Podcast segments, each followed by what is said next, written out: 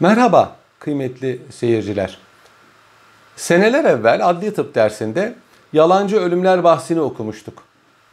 Hayat emarelerinin bir veya birkaçının yavaş yavaş durması halinde yalancı ölümden söz ediliyor. Apparent death.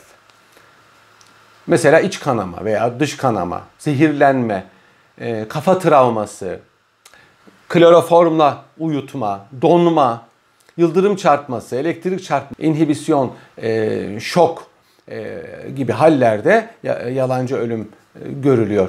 En çok da yeni doğan bebeklerde oluyor. Ender rastlanıyor ama çok sayıda efsaneye mevzu olmuş bir hadisedir. Meşhur alimlerden Bediüzzaman Hemedani'nin 398 Hicri senesinde Herat'ta zehirlenerek vefat edip gömüldüğü kitaplarda yazar.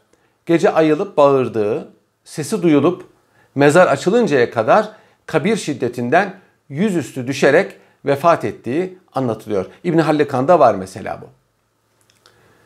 Tarihçi Medzoplu Toma'ya göre Emir Timur da ölü sanılıp diri gömülenlerdendir. Kabrinden gelen kurt ulumaları veya buna benzeyen sesler e, uzun zaman devam etmiştir. Esasen İslam dininde ölüyü hemen defnetmek sünnettir, tavsiye edilmiştir ama füc'eten yani aniden vefat edenleri bir gün ve gece bekletmekte bir mahsur yoktur. Yıllar evvel bir mecmuada zannediyorum Rider Digest veya bütün dünya mecmuasında ölü sanılıp diri gömülenler başlıklı korkutucu bir tefrika neşredilmişti. Bunu okumuştum. Mesela bir ahbabımızın babasının adı Ahretlik Hüseyin Efendi'ydi bu lakabın sebebini sordum. Çünkü ahretlik diye e, çok dindar, saf insanlara denilir. Hiç benim zannettiğim gibi değil. Musallada namazı kılınırken dirilmiş Hüseyin Efendi. Tabi cemaat darmadağın olmuş ve yıllarca da yaşamış. Fransa'da Winslow adında bir yazar 1740 senesinde ölü sanılıp tabuta konmuş ve bir müddet sonra dehşet içinde uyanmış. Bu yaşadıklarını e, yazmış ve 20 yıl daha yaşamıştır. Doktor Jean Bruhier var. E, Ablincourt kontu 1742 senesinde 122 tane bu yalancı ölüm efsanesini toplamış, yazmış ve herkesi korkuya düşürmüştür. Bu meseleyle yakından alakadar olan bir Fransız daha var. Doktor Bouchou. O da 87 hikayeden bahsediyor. Yalancı ölüm hikayesinden bahsediyor. Hatta Napolyon'un Rusya bozgunu esnasında bir general başına aldığı bir yaradan dolayı ölüp gömülmüş. Yaveri kendisini defnettikten iki saat sonra general uyanmış. Yaşamış hatta kendisini bulan yaverinin bile cenazesinde bulunacak kadar yaşamıştır.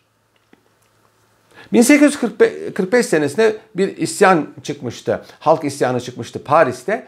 Bu isyanda öldürülenleri Kral Louis Philip görmesin diye sarayın bahçesine alelacele gömmüşlerdi. Kral geçerken bunlardan birisi dirilip topraktan çıkınca herkes dehşete düşmüştü. 1792 senesinde Almanya, İtalya, Fransa gibi memleketlerde hususi cenaze bekletme odaları vardı. Orbituar deniyor buna. Almanya'da Weimar'daki çok meşhurdu cenaze bu odaya konuyordu. Ellerine ve ayaklarına e, ipler bağlanıyordu. Bu iplerin ucu da dışarıdaki çan veya zillere bağlanıyordu. Ölü uyanırsa bu çan veya ziller çalıyor ve dışarıdakiler ölünün dirildiğini, uyandığını anlamış oluyordu. Bilhassa e, İngiltere'de arazi darlığı sebebiyle muayyen zamanlarda kabirler açılır Ölü kemikleri bir kemikhaneye taşınır ve mezarlar yeniden kullanılır. Bu Avrupa'nın hemen her memleketinde vardır. Hatta buradan çıkan kemikleri bazen bir yere yığarlar. Ee, bizdeki bazı gafiller de işte Avrupalıların öldürdüğü Türkler, onların kafa tasları falan diye hikayeler uydurmayı severler.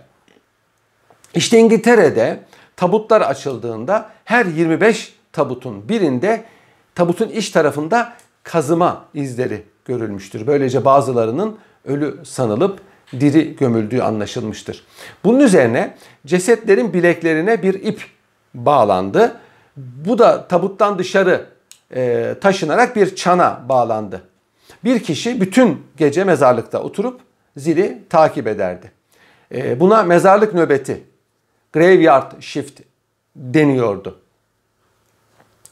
1900 senesinde İngiltere'de tıpkı eski Roma'da olduğu gibi ceset 6 günden 12 güne kadar bekletilmek suretiyle e, tahaffün edince yani kokuşma meydana gelince artık ölü olduğuna kanaat getirip gömülüyordu.